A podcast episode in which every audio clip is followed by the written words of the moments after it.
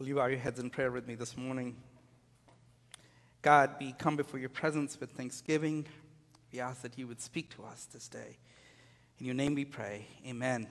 I have a question for you. Uh, have you ever been part of history? You know, something, a historical event that took place and you were part of it. Can you raise your hands? Yes, maybe. And those who are watching online, I'm actually on our Facebook page here.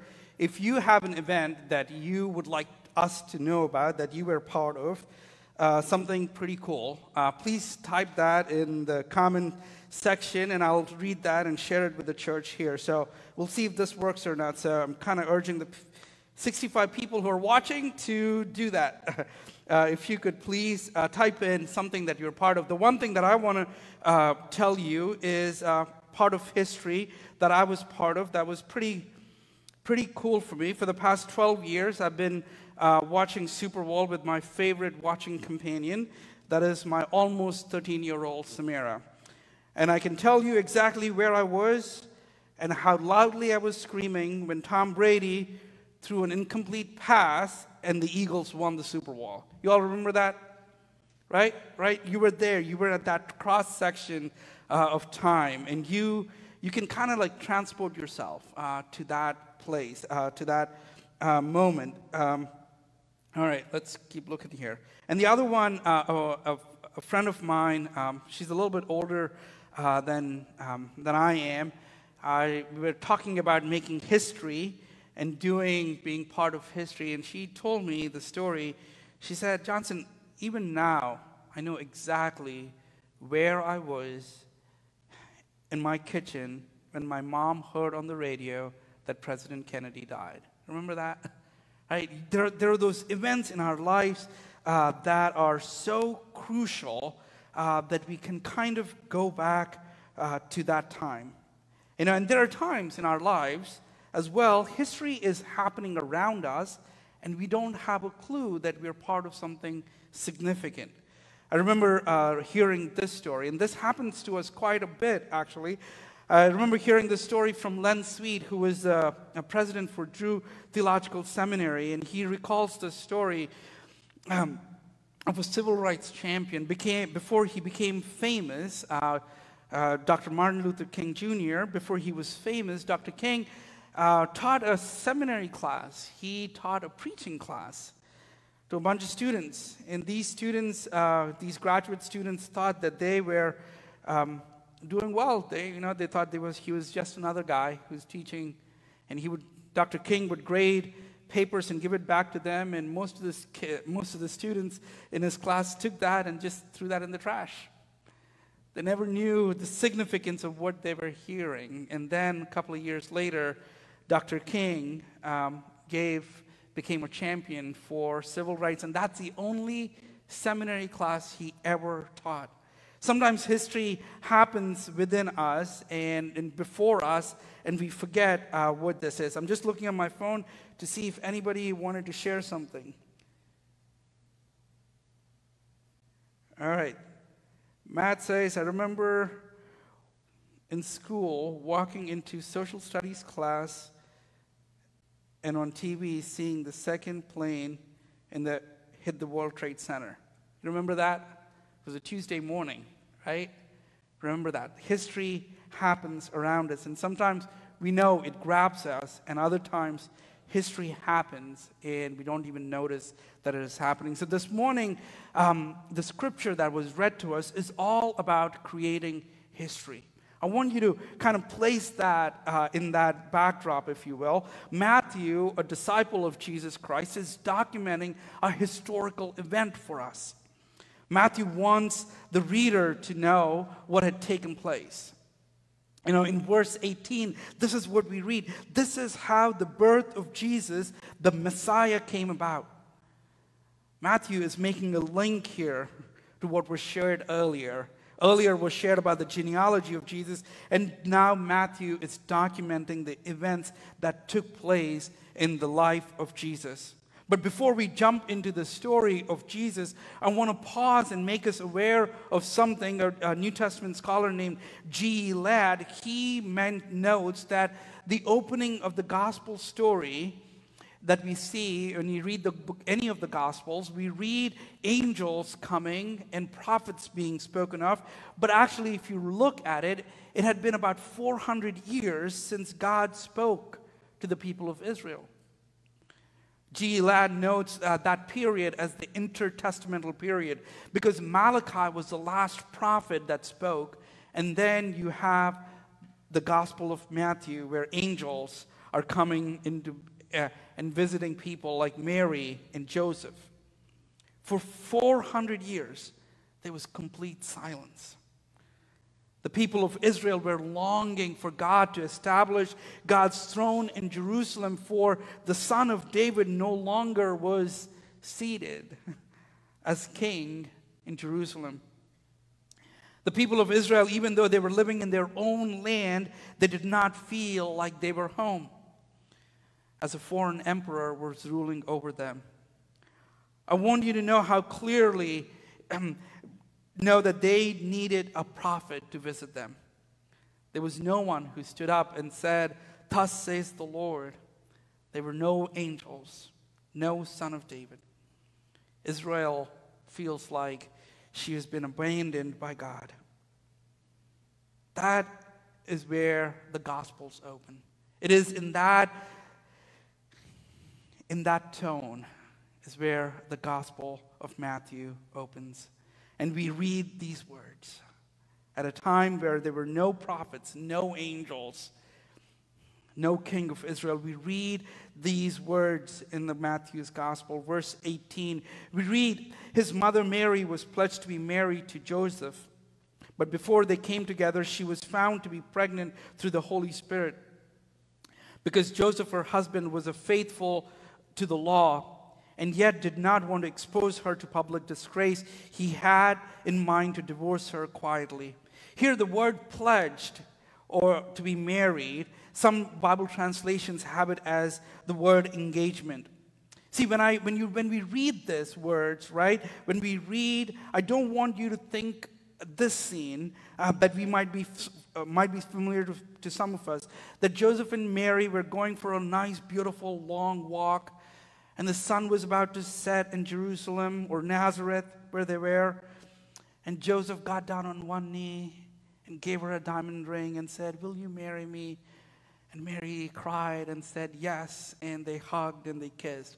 Familiar with the scene? Oh, come on, church. Y'all cannot, right? You're, you're familiar? That did not happen. All right? That did not happen. It was not a Hallmark movie. See, the word engaged uh, here uh, is, is the word engaged, the Hebrew word is called kiddush, uh, kiddushi. Uh, and the, it's a legal term. It's a, it's a legal agreement between two parties. It's a legal agreement between, most likely, between Mary's family and Joseph's family. They entered into a legal agreement that their children would be married. And a year later, they would have celebrated that legal agreement, and that would have been called Nisim. And Nisim meaning marriage. At Nisim, two action steps would have happened. One was there would have been a big feast. I mean, in the New Testament, we read over and over again that Jesus showed up and there was a feast. There was a feast where people would come together, and then there was another thing that took place at when Nisim happened, and that is the groom would take the bride back to his home. See, Joseph here does not want to take Mary. It's that word, that verb I want to focus on because he found her to be pregnant. He doesn't want to take her because he found her to be pregnant. He doesn't want to marry her. He doesn't want to take her home with us. Again, living in 2020 uh, and reading this through American lenses, we might want to look down on a guy who wants to leave an unwed pregnant woman but here it was different. Joseph, being a righteous man, decided to divorce her quietly because it was a legal agreement that they were in. He did not want to publicly shame and condemn Mary. See, the law of Moses clearly states what happens to somebody who commits adultery. In a sense, Mary here has committed adultery. But Joseph, being a righteous man, he wanted to quietly leave her. And then the angel shows up here in a dream in verse 20. The angel shows up to, Mary, uh, to Joseph and tells him to take Mary to be his wife. The word nisim is used again here that I mentioned earlier. And then after the dream, Joseph wakes up from the dream and walks away from it. And he, and he takes Mary to be his wife. But here, there is no celebration, there is no feast, there is, there is nothing really. He just takes Mary to be his wife. And when Joseph woke up, he did what the angel of the Lord commanded him to do and took Mary to be his wife. And verse 22 kind of captures why all this history is taking place. Verse 22 kind of tells us why these events are taking place. First, the people of Israel, I want to remind you again as to what happened before. They felt abandoned by God because there were no prophets prophesying. They haven't witnessed any of that in 400 years. The throne of David is empty. And people are desperate to hear from God. Now, the angel of the Lord shows up to Joseph and tells him in a dream to reconsider his thoughts about separating from his wife to be. And all this took place. All these events, all these historical events took place to, in verse 22, captures why all this is taking place. All this took place to fulfill what the Lord said through the prophet. The virgin shall conceive and give birth to a son, and they will call him Emmanuel, which means God with us. See, Matthew is really well versed in the Old Testament, and he starts to see how the promises of the Old Testament are being fulfilled through Jesus. Jesus will be called Emmanuel, which means God with us.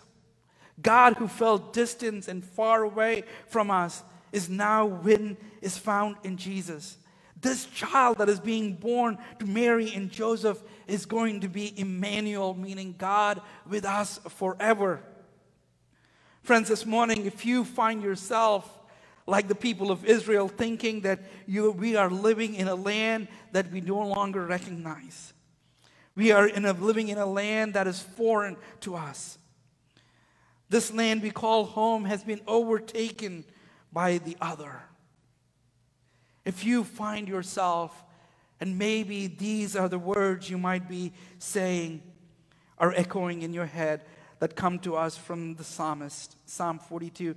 My tears have been my food day and night, while people say to me all day long, Where is your God?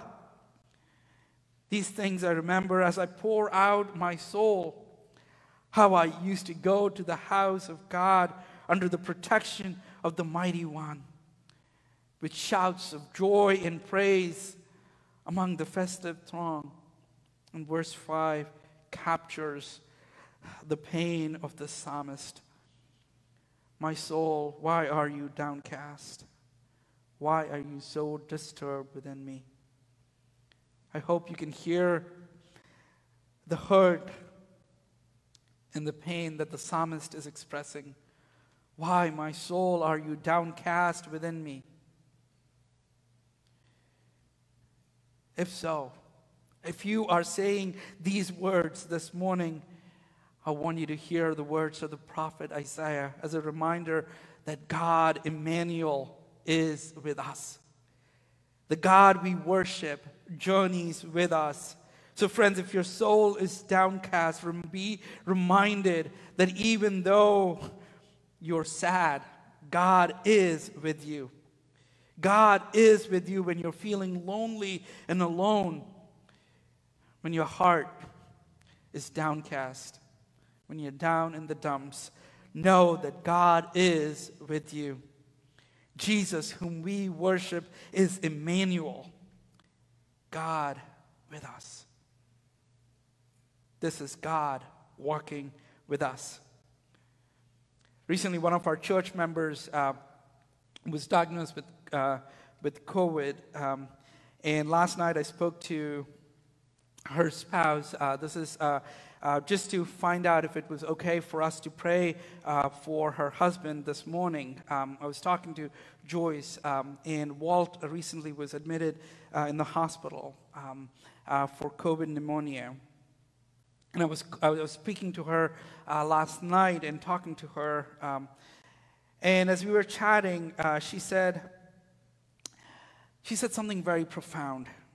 She said, Pastor, I don't know how those who don't believe in God or don't have a church family go through challenges. I'm so thankful to God, and I pray all the time. And she goes on to say, I wonder if God is getting tired of me and saying, Oh, is Joyce calling again? Joyce gets that God is Emmanuel, that God is journeying with her, even as their family goes through these challenges. She knows the power that God is Emmanuel in her life. Just like the gospel writer is reminding us that the prophecy of, the Old Testament, that God with us are being fulfilled in Jesus. Joyce knows that truth. And finally, friends, this morning I want to talk about Joseph. I want to talk about Joseph. See, Joseph decides to divorce Mary, his soon to be wife, but yet he, does, he doesn't say much in this story. He just does what the angel tells him to do. There are three things that um, Joseph, uh, there are three actions that Joseph does here. First, he decides to divorce her. Second, he listens to Mary. And third, he names his son Jesus. He gives him the name son's, son Jesus. Here, there are three things uh, that I want to focus on. First is he was convinced what Mary did was against the law. He, he just knew that in his heart. And he was a righteous man. He wanted to follow the law. And the angel of the Lord came and spoke to him and changed his mind.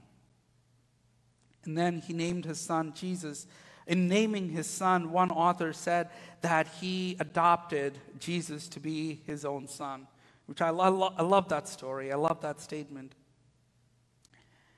This morning, I want to ask you this question What is the Holy Spirit asking you to do differently so that you can be part of history? What is the Holy Spirit nudging you to change?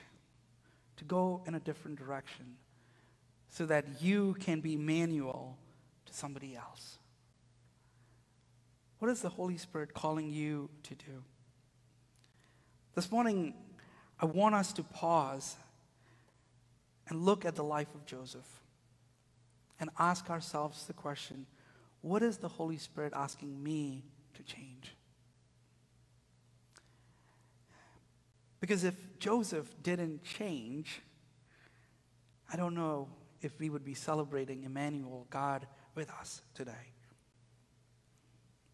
So the question that falls on us is if we are not willing to change and listen to the Holy Spirit, maybe, just maybe, we won't be Emmanuel to our neighbor. I want to invite you to put your hands out on your on your lap. Open your arms and put them on your lap. And I want to pause this morning to a time of prayer so that we ask ourselves this question God, what is it that you want me to change so that I can be Emmanuel? Let us go into a time of prayer.